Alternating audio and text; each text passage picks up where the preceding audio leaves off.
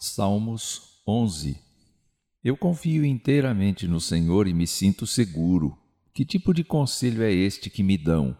Foge para o teu monte, pássaro? Porque os perversos agem de tocaia e já estão armados com seus arcos, prontos para lançarem seus dardos contra as pessoas retas de coração? Se a violência é mais forte do que as leis e os costumes, o que uma pessoa justa pode fazer? Eu respondo: O Senhor Deus está no seu templo, sua santa morada. Seu trono está no céu.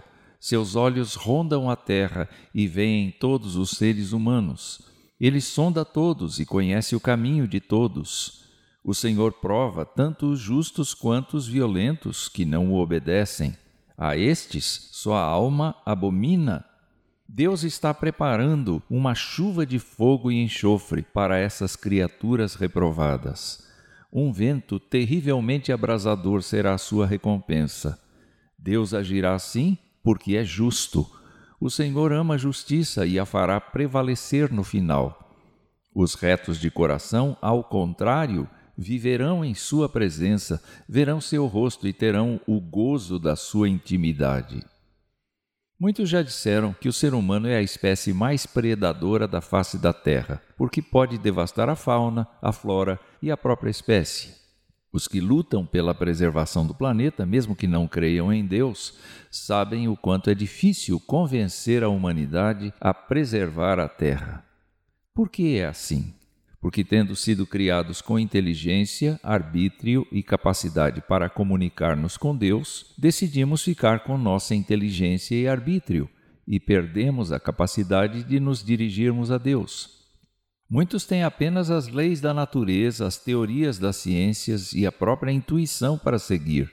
Assim, a ambição de poder a violência e a arrogância costumam aparecer em todas as camadas sociais da humanidade e todos sofrem com isto. Este Salmo 11 retrata a situação desesperadora do rei Davi, o mais importante rei de Israel, em que foi aconselhado a fugir de seus inimigos. Parece ser um bom conselho se você não tem a quem recorrer e depende só de si mesmo. Porém, Davi recorre à confiança de que Deus está sobre todos e ninguém está livre de passar por sofrimentos, mas também cada um será recompensado por suas ações no futuro, tanto os piedosos quanto os violentos.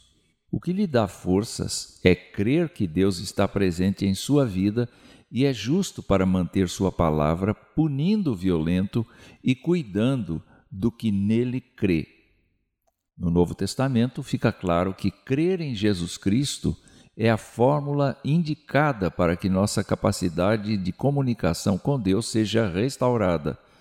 E apesar de sofrermos com a violência e arrogância alheia no presente, Deus fará justiça àqueles que o amam.